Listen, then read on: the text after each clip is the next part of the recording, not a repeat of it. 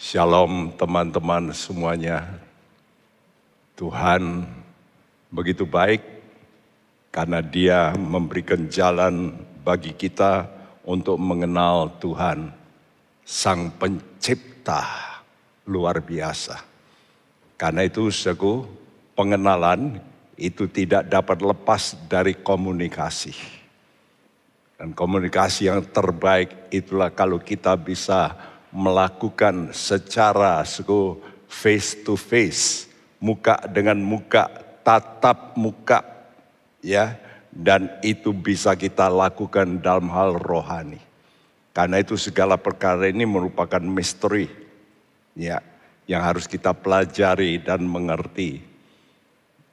Nah, luar biasa Allah kita sudah menyediakan segala perkara yang indah bagi kita supaya kita bisa benar-benar makin dekat pada Tuhan.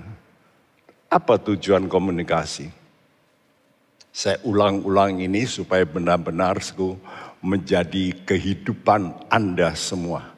Kerinduan utama seperti dalam Filipi pasal 3 ayat 10 dan 11. Yang ku kehendaki ialah mengenal dia dan kuasa kebangkitannya dan persekutuan dalam penderitaannya, di mana aku menjadi serupa dengan dia dalam kematiannya, supaya aku akhirnya beroleh kebangkitan dari antara orang mati. Iya, Rasul Paulus adalah rasul yang begitu rindu untuk mengenal Tuhan lebih dalam, lebih intensif, karena itu dia berkata, yang ku kehendaki ini merupakan number one, prioritas.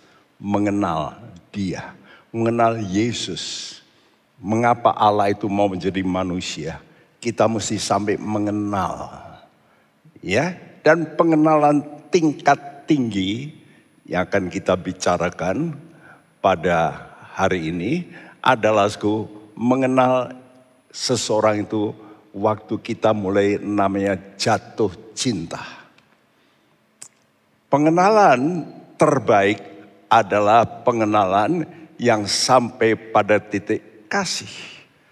Nah, oleh karena itu kalau sudah mengalami ini, engkau mengenal Tuhan Yesus, maka engkau nanti juga akan dikasihi. Dan orang yang dikasih itu akan mengalami banyak perkara. Khususnya yang kedua ini adalah kuasa kebangkitannya. Jadi kalau kita sampai dikasih Tuhan, kuasa Tuhan juga akan makin nyata. Salah satu nabi yang disebut oleh Tuhan sangat kekasih. Itulah Daniel.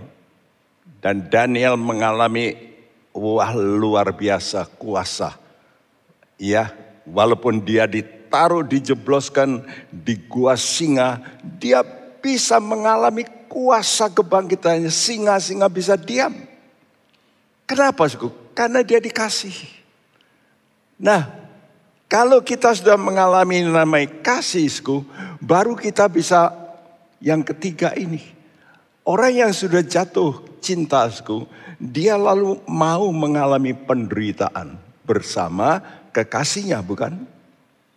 Jadi urutan ini suku, berkaitan dengan titik temu yang paling penting itulah kasih. Karena itu kita terus harus belajar mengenal Tuhan.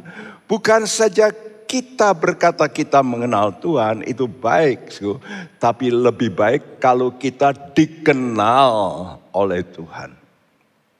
Ya. Karena itu saudaraku,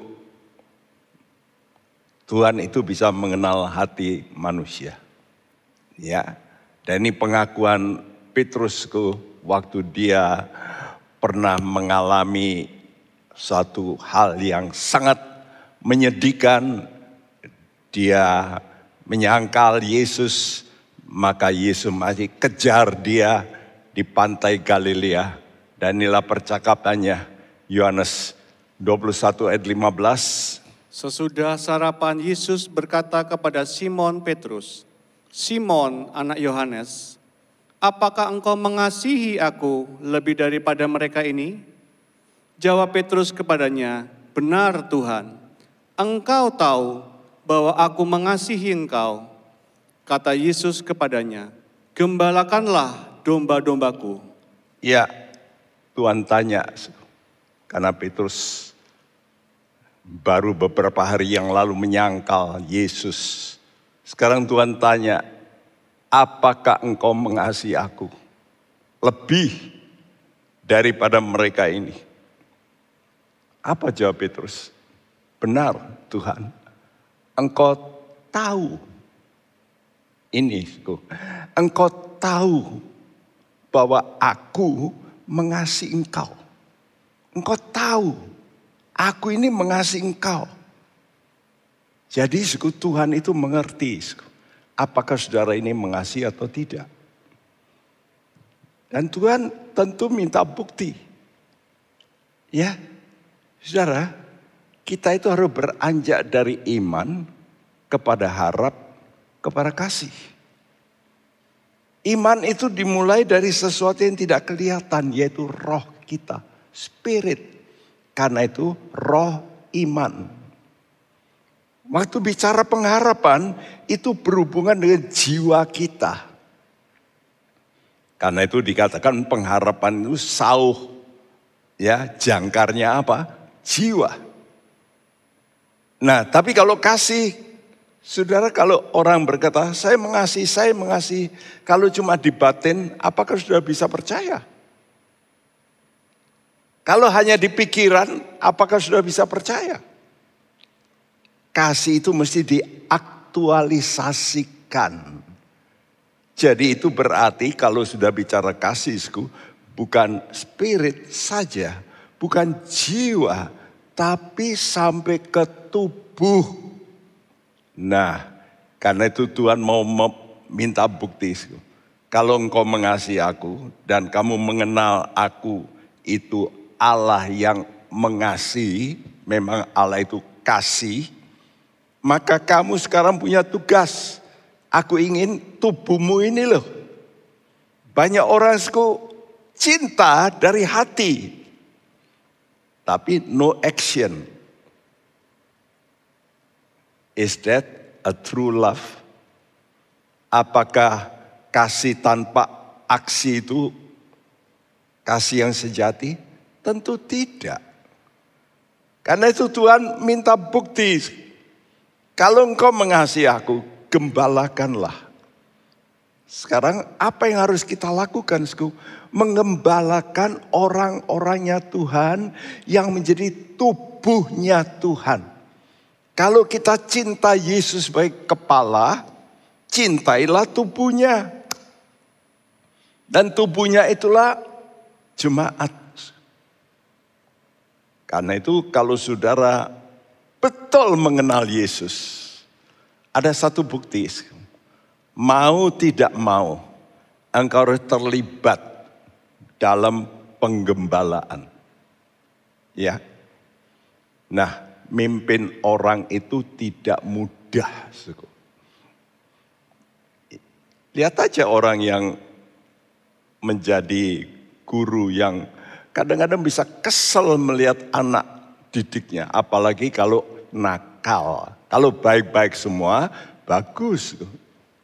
Sama seperti domba-domba, ada domba yang nakal, ada domba yang suka makan kekenyangan sehingga lalu rebah, sehingga dia tiduran di tempat cekung.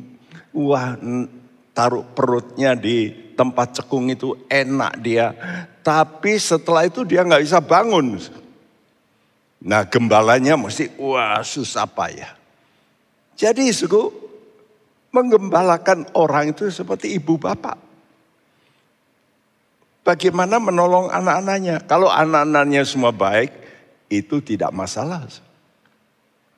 Tapi kalau anak-anak itu tidak baik, itu butuh kesabaran yang luar biasa. Saudara, jadi kalau saudara mengenal Tuhan, kadang-kadang saudara harus melakukan dalam segala perkara Ya. Karena itu suku, saya tuliskan di sini Apa toh namanya pengembalaan itu? Sudah bisa melihat di gambar ini begitu banyak.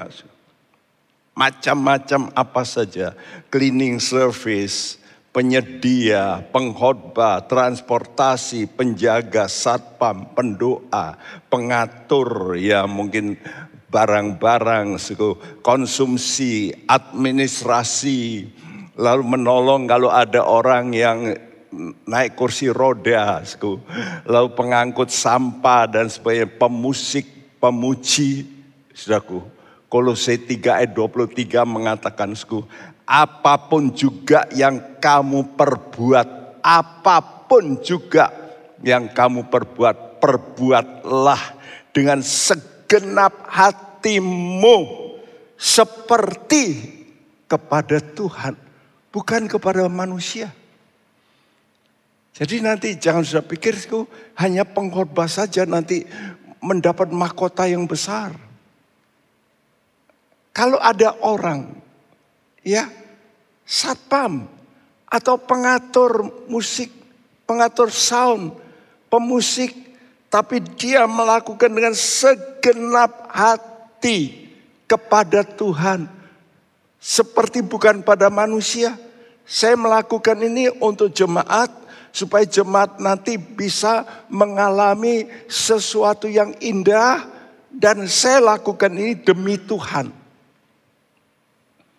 Orang-orang ini kalau melakukan dengan setia, jangan sudah pikir nanti mereka hadiahnya kecil. Hadiah paling besar itu pengkhotbah. Saya kira tidak, Tuhan ngerti. Bagaimana motivasi orang itu jauh lebih penting. Daripada ketenaran seseorang. Motivasi orang bagi Tuhan itu jauh lebih penting. Apalagi ditambah dengan kesetiaan 1 Korintus 10 ayat 31 mengatakan, apa pun yang kamu lakukan, lakukanlah bagi kemuliaan Allah. Jadi saudara mesti melakukan sku, seperti kepada Tuhan. Yang kedua, sku, lakukan semua itu untuk kemuliaan Allah. Ya, apa saja.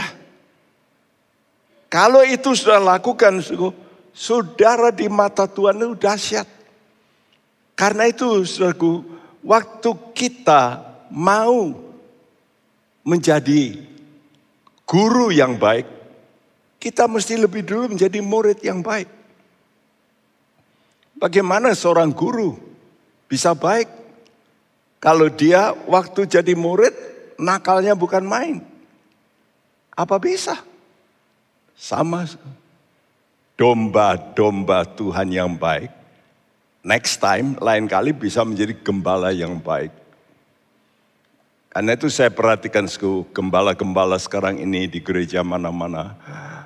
Biasanya yang bisa terus keadaannya itu konsisten, itu mereka dulu pernah sekolah minggu, lalu pernah jadi anggota paduan suara, lalu juga main musik, lalu juga saudaraku uh, ikut dalam pemuda, ya, ikut dalam doa. Saya teringat itu waktu saya kecil, itu semua saya lakukan. Saya murid sekolah minggu. Yang tentu harus dengar-dengeran. Ya, jarang absen. Lalu juga menjadi uh, ikut kor. Walaupun saya jadi pendeta, ya saya masih ikut kor. Saudaraku. Memimpin kaum muda. Ya. Nah, orang yang begini, dia lalu mengerti dulunya bagaimana dirinya. Ya. Sehingga dia bisa menangani jauh lebih baik. Jadi domba yang baik itu akan menjadi gembala yang baik. Nah, karena itu Yohanes 10 ayat 1 sampai 4 Bagaimana kita di hadapan Tuhan bersifat sebagai domba itu bagaimana?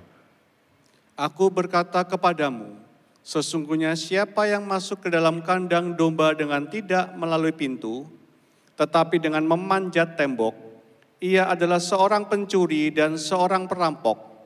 Tetapi siapa yang masuk melalui pintu, Ia adalah gembala domba. Untuk dia penjaga membuka pintu dan domba-domba mendengarkan suaranya. Dan ia memanggil domba-dombanya masing-masing menurut namanya dan menuntunnya keluar. Jika semua dombanya telah dibawanya keluar, ia berjalan di depan mereka dan domba-domba itu mengikuti dia karena mereka mengenal suaranya. Iya, Tuhan Yesus itu ada gembala yang baik. Dia mengenal domba-dombanya. Nah, domba yang dikenal Tuhan bagaimana? Yang pertama, dia bisa mendengar. Ya, mendengar suara gembala itu. Dia patuh. Saya pernah melihat suku domba-domba di New Zealand dipanggil namanya maju. Lalu disuruh duduk di atas kursi, dia bisa duduk. Saya, wih. Jadi domba-domba ini bisa mengenali satu-satu namanya. Ya, lalu suruh duduk, duduk dia. Suku. Ya, luar biasa. Mendengar sampai dipanggil namanya masing-masing menurut namanya. Artinya dikenal. Jadi kita ini mesti mendengar terus, mendengar sampai mengenal Tuhan dengan baik, sampai dikenal. Dan bukan hanya itu, lalu mengikut mengikut gembala yang berjalan di depan.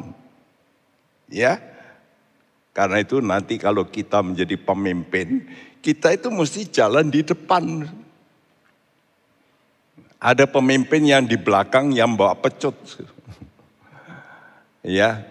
Jadi didorong dipecat, ayo, ayo. Tapi ini yang benar. Pemimpin yang benar itu mesti berjalan di depan. Nah, kita bisa begitu kalau kita dulu menjadi pengikut yang baik. Nanti kita bisa menjadi leader di depan yang baik. Yang ketiga, sku, mengenal suara gembala. Jadi kita bisa membedakan mana ini suara Tuhan, mana ini suara iblis. Ya, kita bisa tahu. Orang lain panggil, dia tidak menjawab. Domba-domba itu bisa ngerti ini warna suara dari gembalanya. Orang lain memanggil, dipanggil namanya sama, tapi dia kenal itu pitchnya, warna suaranya. Kita mesti mengenal Tuhan sampai begitu. Itu namanya mengenal dari hati ke hati. Sampai hati kita ini diketahui. Diketahui apa? Tuhan kata, eh hatimu kok sama ya dengan aku. Wih, ini yang Tuhan inginkan. Apakah saudara itu nanti dikenal Tuhan sehingga Tuhan itu batin dalam dirinya. Eh, hatimu itu sama dengan hatiku. Inilah yang Tuhan inginkan sebetulnya. Jangan sudah pikir, apa mungkin? Kalau Tuhan ngomong, pasti mungkin. 1 Korintus 13 ayat 12. Karena sekarang kita melihat dalam cermin suatu gambaran yang samar-samar. Tetapi nanti kita akan melihat muka dengan muka. Sekarang aku hanya mengenal dengan tidak sempurna. Tetapi nanti aku akan mengenal dengan sempurna, seperti aku sendiri dikenal. Seperti aku sendiri dikenal. Dengan apa? Dengan sempurna. Kita ini mesti terus meningkatkan pengenalan kita. Jangan sudah berhenti menjadi orang Kristen. Oh saya sudah ngerti, ngerti. Kalau ngerti, saudara mengenal Tuhan itu apa? Tidak berbuat dosa. Halo? Kalau Anda masih berbuat dosa, ya belum mengenal. Jadi jangan kita ini takabur berkata, saya sudah kenal Tuhan. Ya kenal ceritanya. Semua orang bisa berkata, oh saya kenal dengan presiden. Ya kenal dari buku bisa.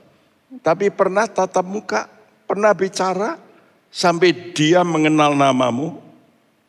Nah itu baru kenal yang betul.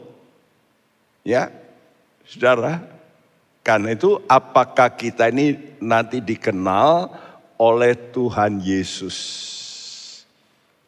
Karena Yesus itu guru kita.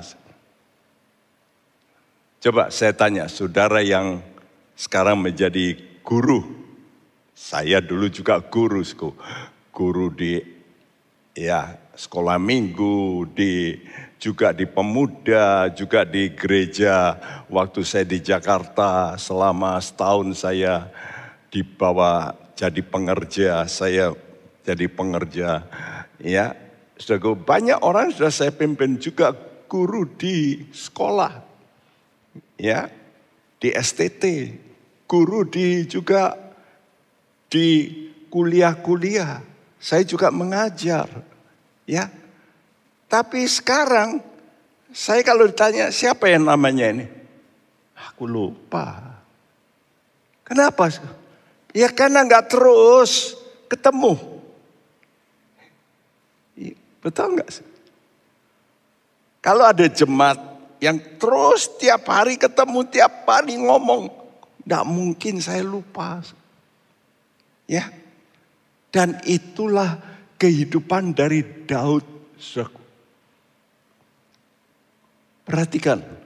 Dalam Mazmurnya 23 Daud berkata, Tuhan itu gembalaku. Dia menuntun aku di jalan yang benar. Nah, jadi Daud ini jalannya benar. Dan bukan hanya itu, tapi juga melewati lembah kekelaman. Ya dia juga mau. Nah ini domba yang baik. Karena itu Tuhan lalu bernubuat dalam kisah Rasul 13 ayat 22. Waktu dia menemukan Daud ini sebagai pengganti Saul. Apa yang dia katakan kisah Rasul 13 ayat 22? Setelah Saul disingkirkan, Allah mengangkat Daud menjadi raja mereka. Tentang Daud Allah telah menyatakan, Aku telah mendapat Daud bin Isai, seorang yang berkenan di hatiku dan yang melakukan segala kehendakku. Aku telah mendapat Daud bin Isai. Kalau dalam bahasa Inggris dikatakan, I found David. Jadi cukup begitu girang Yesus melihat ada seorang pemuda yang cocok dengan hatinya. Sekarang saya tanya, apakah waktu Daud itu mau diangkat jadi raja, hatinya sudah sama dengan Yesus? Tentu tidak. Loh kenapa Tuhan ngomong begitu? Saya tuliskan di sebelah kiri bawahku itu firman nubuat atas calon gembala. Ini berarti Tuhan yang maha tahu itu ngerti. Daud ini mau diproses. Jadi bukan sekaligus dia lalu hatinya seperti hatinya Tuhan lalu dipilih. No. Tapi dia dipanggil dia dilewatkan jalan yang benar dan lewat lembah kekelaman. Dan itu Tuhan ngerti karena dia Allah maha tahu. Nantinya ini Daud akan begini sehingga hatinya itu nanti sama dengan aku. Jadi Yesus itu suku penebus. Tapi juga dia pendidik yang mengubah kita. Terus dari kemuliaan kepada kemuliaan.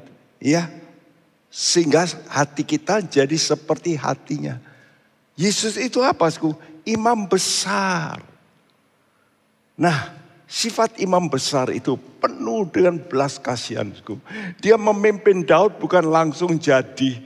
Daud pernah jatuh dalam dosa. Apakah seperti itu Yesus? Pasti tidak. Daud pernah membunuh, apakah Yesus itu juga membunuh? Tidak juga. Tapi lihat sku, bagaimana Daud ini mau ya berubah, bertobat. Bahkan dia pernah juga bohong dan sebagainya. Tapi dia diproses. Diproses sehingga hatinya itu berubah dari kemuliaan kepada kemuliaan. Hatinya itu seperti hatinya Yesus, imam besar. Itulah hati gembala imam itu hati gembala. Karena itu kita dipanggil untuk menjadi apa? Imam sebetulnya. Sebab apa? Kerajaan Tuhan, kerajaan, kerajaan imam. Ingat ya, suku. Jadi kalau kita anak Tuhan tidak mempunyai hati imam, kita itu tidak bisa masuk kerajaan Tuhan. Karena kerajaan Tuhan itu dikatakan imamat yang rajani. Jadi kita sekarang harus terlibat mau tidak mau dan itu harus secara fisik. Itulah tanda kasih. Lukas 13 ayat 6 sampai 9. Lalu Yesus mengatakan perumpamaan ini. Seorang mempunyai pohon ara yang tumbuh di kebun anggurnya dan ia datang untuk mencari buah pada pohon itu, tetapi ia tidak menemukannya. Lalu ia berkata kepada pengurus kebun anggur itu, sudah tiga tahun aku datang mencari buah pada pohon ara ini, dan aku tidak menemukannya. Tebanglah pohon ini. Untuk apa ia hidup di tanah ini dengan percuma? Jawab orang itu, Tuan, biarkanlah dia tumbuh tahun ini lagi. Aku akan mencangkul tanah sekelilingnya dan memberi pupuk kepadanya Mungkin tahun depan ia berbuah, jika tidak tebanglah dia. Iya, saudaraku lihat, ini model hati gembala. Seperti pengurus kebun anggur ini. Ini ngurusi kebun anggur, tapi ada pohon ara. Mana yang lebih mahal?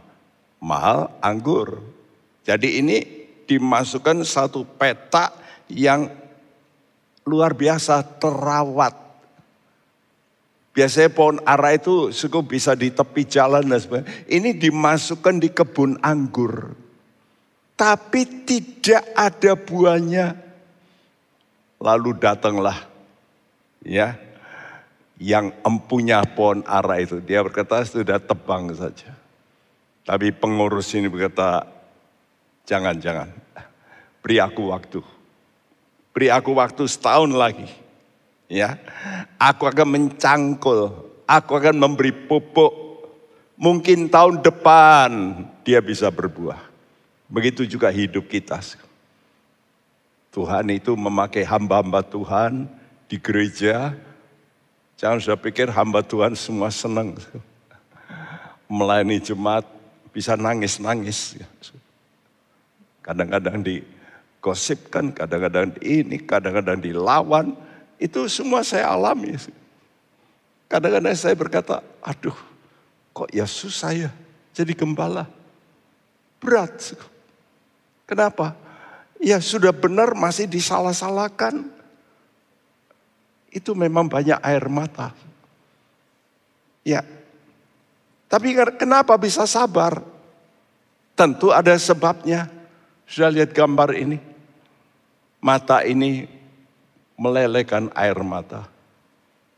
Kalau melihat Yesus yang tersalib, aduh, ngeri ya. Jadi hamba Tuhan itu mungkin kita tidak disalibkan secara jasmani, tapi daging kita ini kadang-kadang dipersalahkan, sudah benar tapi bisa dipersalahkan. Itu seperti kita dipaku gitu. Ya. Tapi kenapa bisa bertahan? Karena melihat mahkota, kemuliaan. Iman itu berhubungan dengan kemuliaan Allah. 1 Petrus 5 ayat 1 sampai 4. Aku menasihatkan para penatua di antara kamu. Aku sebagai teman penatua dan saksi penderitaan Kristus yang juga akan mendapat bagian dalam kemuliaan yang akan dinyatakan kelak. Gembalakanlah kawanan domba Allah yang ada padamu Jangan dengan paksa, tetapi dengan sukarela sesuai dengan kehendak Allah. Ya, saudara, Saya potong dulu. Petrus sebagai penatua yang lebih senior. Dia memberikan satu nasihat kepada para junior teman penatua yang di bawah diasku. Ya, bagaimana mereka ini saksi penderitaan Kristus. Jadi semua kita harus mengalami itu. Kenapa, Sku? Karena akan mendapat bagian kemuliaannya. Caranya bagaimana? Gembalakanlah. Waktu saudara mulai ikut menangani komsel, ya, kersel, saudara kadang-kadang, aduh orang ini bikin masalah. Tapi saudara mesti ya sabar. Jangan, ah sudah bubar-bubar. Tapi dengan sabar terus mengubah ya. Tapi dengan satu peringatan. Kamu kalau mengembalakan jangan dengan paksa. Kalau kamu nggak mau ya sudah. Wah itu namanya paksa. Tapi saudara mesti dengan kerendahan hati. Terus. Dan jangan karena mau mencari keuntungan, tetapi dengan pengabdian diri. Wah ini bahaya jangan cari keuntungan. Nah, begitu banyak orang mau terlibat karena ini tempat uang ini. Senang. Ya, banyak orang-orang dunia sampai mengatakan, Co Yesus. Waduh, Tuhan yang jadikan objek untuk cari duit. Ayat tiga. Janganlah kamu berbuat seolah-olah kamu mau memerintah atas mereka yang dipercayakan kepadamu, tetapi hendaklah kamu menjadi teladan bagi kawanan domba itu. Maka kamu apabila gembala agung datang, kamu akan menerima mahkota kemuliaan yang tidak dapat layu.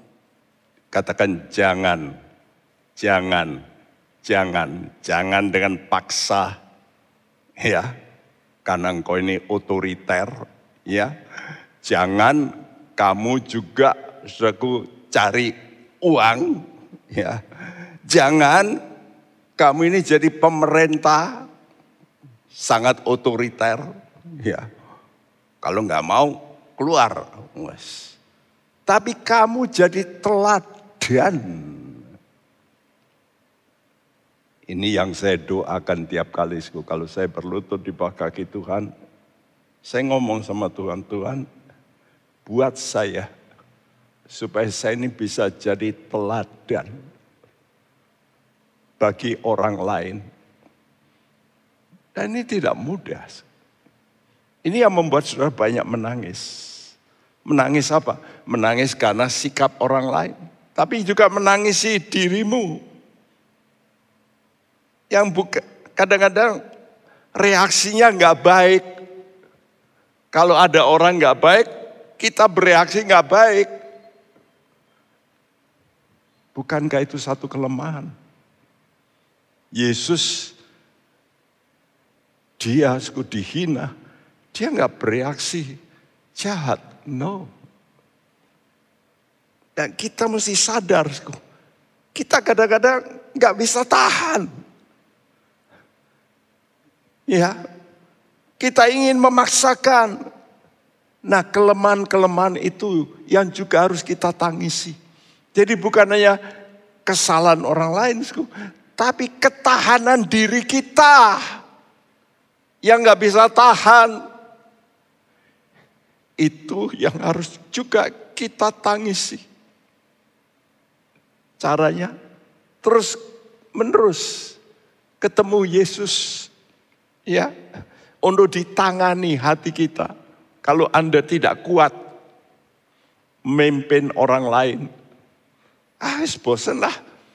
Diomongi nggak nurut, sudahlah mau maunya dia ya sudah. Saya nggak urusan. Wah, nah yang begitu itu kita harus berkata Tuhan aku nggak kuat, aku minta ditangani. Untuk ini, saudara mesti lakukan komunikasi terus dengan Tuhan.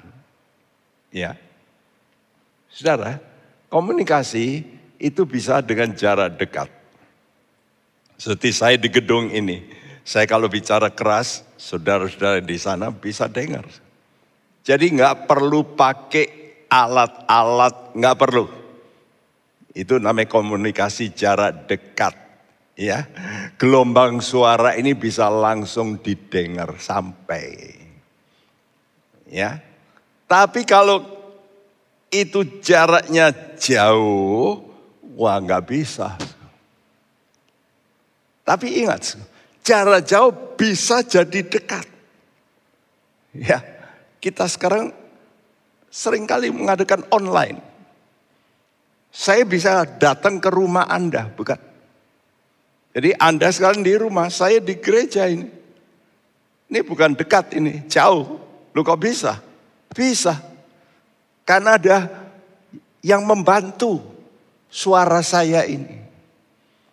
Nah ini dalam ilmu suku telekomunikasi itu bantuan frekuensi tinggi. Ya, kalau lihat gambar yang di bawah ini, suku, suara kita itu gelombang yang di atas itu biasa. Tapi yang di tengah itu, nah itu frekuensi tinggi itu. Itu mestinya lebih rapat gitu ya, karena untuk lebih jelas begitu. Itu frekuensi tingginya. Jadi kalau kita mau pakai frekuensi tinggi, suara kita ini ditumpangkan. Nunut di atas frekuensi tinggi itu. Yaitu gelombang pembawa. Dan gelombang pembawa kita itulah roh kudus. Sehingga hasilnya kalau ditumpangkan seperti yang di bawah itu yang merah itu. Ya. Jadi gelombang suara ditumpangkan pada gelombang pembawa. Itu yang disebut modulasi. Karena itu saudara bisa mengenal radio, ada yang AM. AM itu amplitude modulation. Ya, jadi ini modulating wave yang di atas itu suara pembicara. Lalu ada carrier wave, gelombang pembawanya itu. Kalau namanya amplitude modulation AM itu bentuknya seperti ini. Jadi gelombang carrier ini dibentuk seperti sinyal tadi bentuknya. Ya. Tapi kalau frekuensi lain, justru frekuensinya yang di diubah-ubah.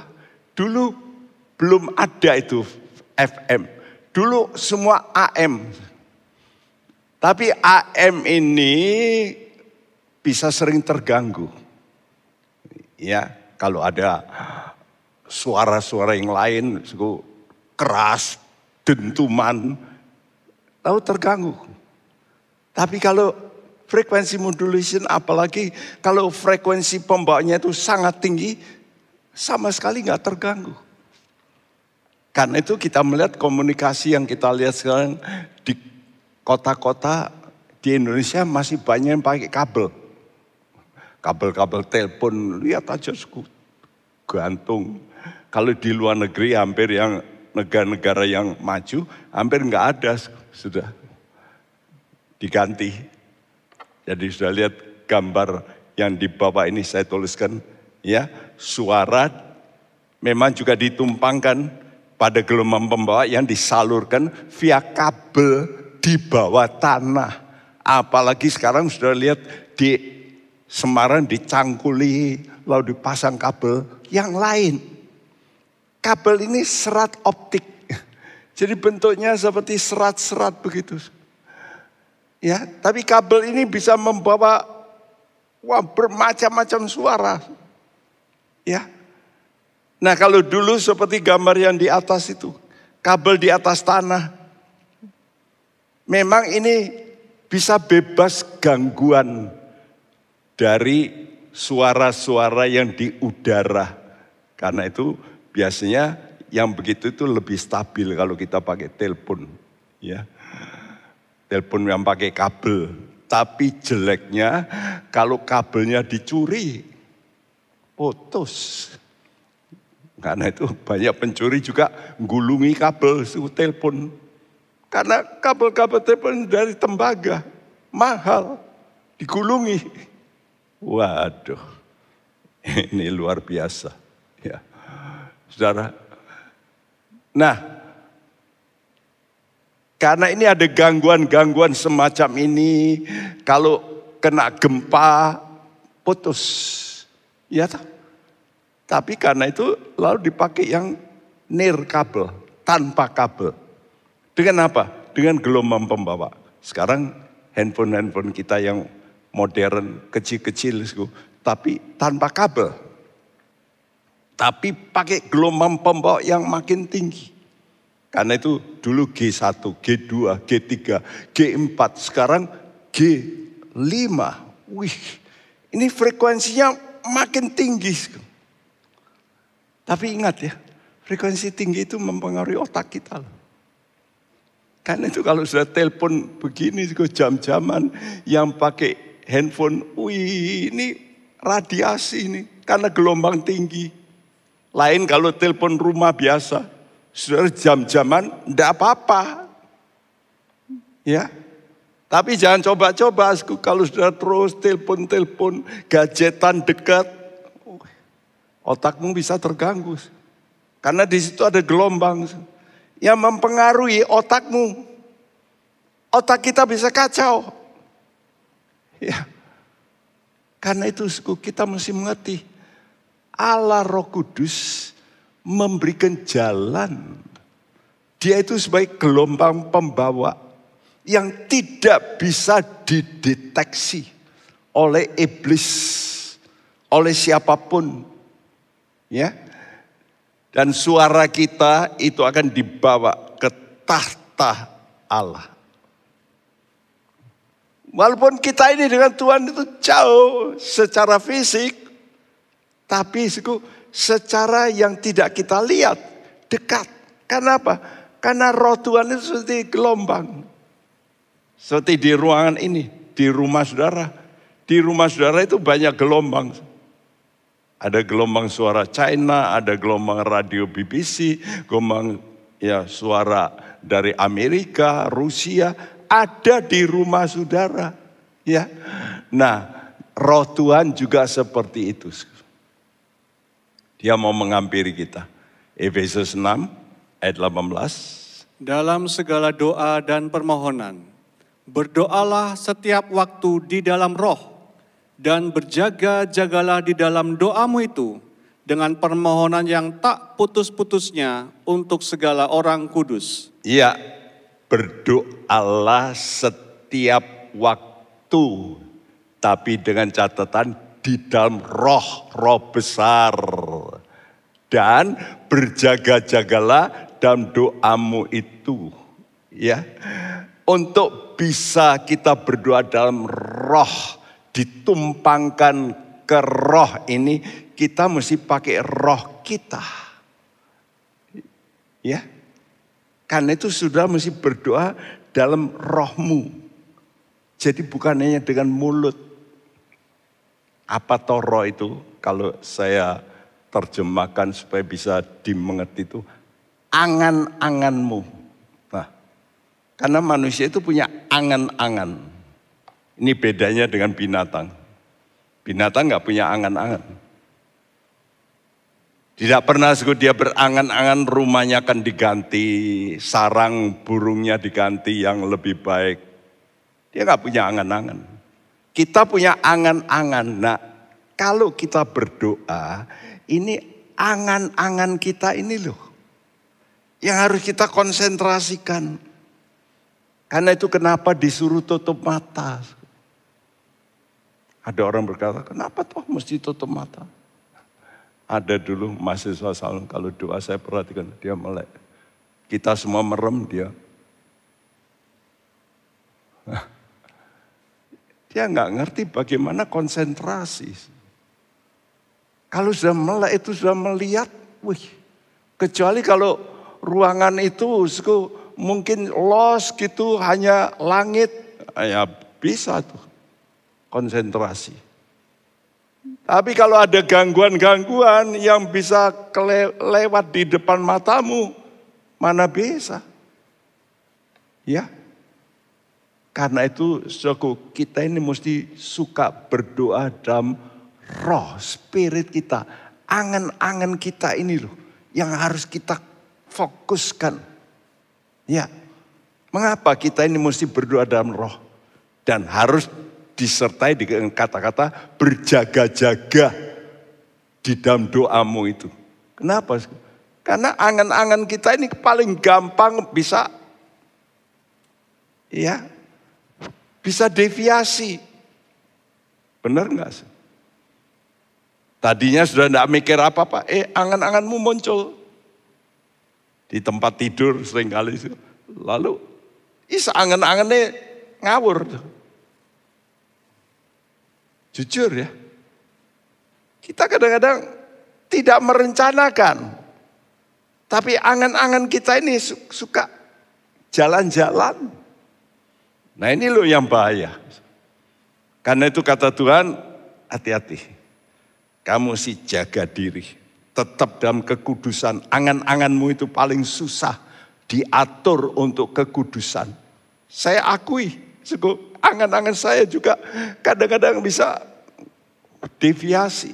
Saya perlu Tuhan tolong saya. Ini tandasku, kita ini imam. Harus jadi imam. Tapi sebagai imam kita harus tahu diri kita ini penuh kelemahan. Ibrani 5 ayat 2. Ia harus dapat mengerti orang-orang yang jahil dan orang-orang yang sesat. Karena ia sendiri penuh dengan kelemahan. Ini Tuhan bicara soal imam. Imam itu harus bisa ngerti orang yang salah. Karena dirinya sendiri juga penuh kelemahan. Karena itu orang-orang yang jadi imam itu dia tidak suka maksa orang dan pakai kekerasan. Karena dia tahu dirinya sendiri juga penuh kelemahan. Ya. Nah, kalau kita penuh kelemahan, apa yang kita lakukan? Sekarang coba tanya sama dirimu. Kalau engkau penuh kelemahan, apa yang sudah lakukan?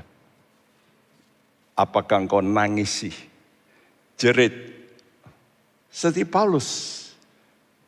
Tuhan taruh duri dia berkata tiga kali aku minta, tapi Tuhan kata no, aku nggak mau cabut. Kenapa? Karena ada kelemahan dalam diri Paulus. Orang penafsir ada yang menafsir itu sakit mata. Saya kurang cocok. Saya lebih condong itu hal rohani, duri itu. Yaitu apa? Kelemahan kelemahanmu itu jadi duri di mata orang lain juga. Betul nggak? Kalau itu terekspos, waduh, duri itu. Ya. Jadi kita ini penuh dengan kelemahan. Karena itu apa yang harus kita lakukan? Kita perlu menjerit.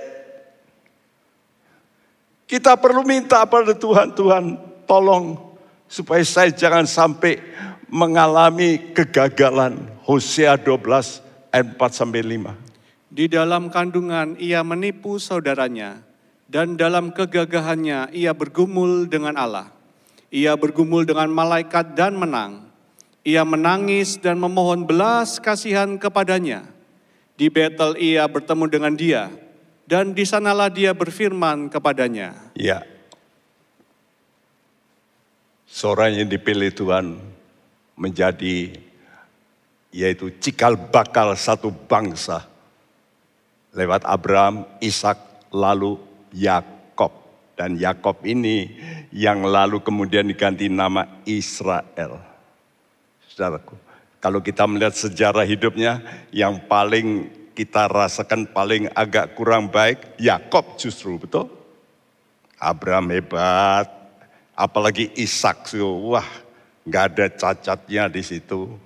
Ya ada salah juga ya karena dia mengaku istrinya itu sebagai saudaranya ya.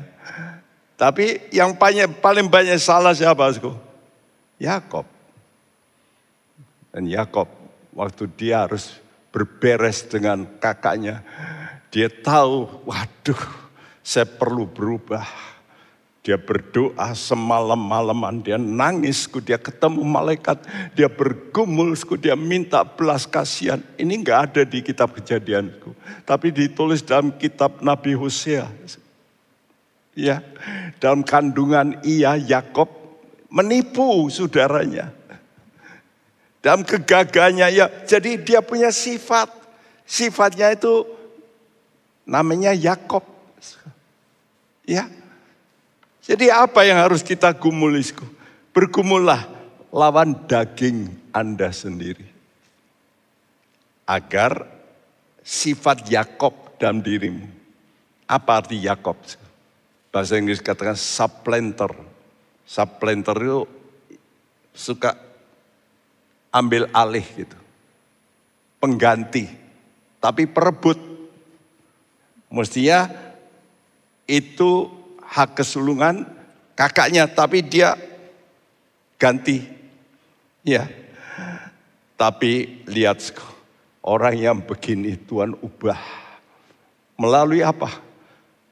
Melalui hati yang remuk. Yang nangis. Yang minta belas kasihan. Dia bergumul, dia cerit, dia nangis. Kasihani aku. Waktu ditanya permulaan, siapa namamu? Yakob. Jadi dia jujur. Saya ini perebut. Saya ini penipu. Malaikat Tuhan berkata, mulai saat ini kamu ganti namamu bukan lagi Yakob. Kenapa? Karena waktu dia dipelintir sama Tuhan kakinya terplecok. Dia nggak bisa apa-apa. Harus ketemu Esau. Sekarang dia bersandar pada Tuhan. Karena itu nama Israel artinya pangeran Allah atau Allah berperang. God fights. Karena itu kita mesti mengubah cara kita. Jangan pakai kekuatan kita. Tapi mari kita mau percaya bersandar sama Tuhan. Pakai kekuatan Tuhan. Dan menghadapi masalah. God fights for me. Mari kita minta itu. 2 Korintus 3 ayat 18.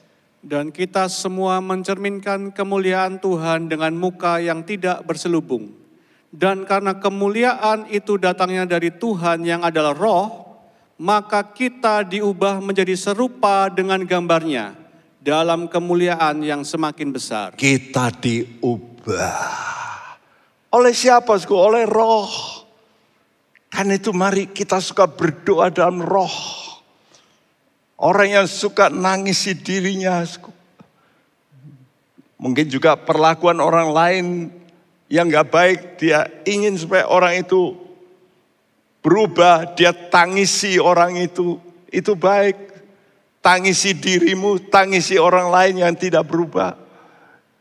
Dan kita minta Tuhan, lihat hatiku. Ayo toh Tuhan, kerjakan hatiku. Ayo sama-sama toh dengan Tuhan. Kan Tuhan yang ngerti rohku ini, sifatku. Siapa yang ngerti? Suami, istrimu, orang tuamu enggak ngerti. Yang ngerti itu Tuhan. Kan itu minggu depan saya mau bicara ini tentang ini. Ya ini hanya supaya sudah tahu minggu depan saya bicara tentang tim viewer. Ya, kalau sudah ngerti tentang komputer, komputer saya rusak, lalu ahlinya ada di gereja ini kan jarak jauh. Saya minta tolong, ini kok ada kesulitan. Ya om, saya pasang ini, aplikasi tim viewer. Nanti saya lihat dari jarak jauh apa yang perlu ditolong. Ih, canggih. Jadi saya kasih tahu gini-gini, oh ini, ini om, ini, ini, setelah saya klik-klik, jalan. Dahsyat ya. Allah juga bisa begitu, sku. Saudara perlu yang penting kejujuranmu, hatimu. Apakah hatimu ini betul-betul ingin menyembah kepada Tuhan? Dan kamu juga mengakui hatimu ini tidak sempurna. Perlu campur tangan Tuhan dalam hidupku. Tuhan tolong tuh. Aku ini banyak kelemahan. Support saya. Bantu saya.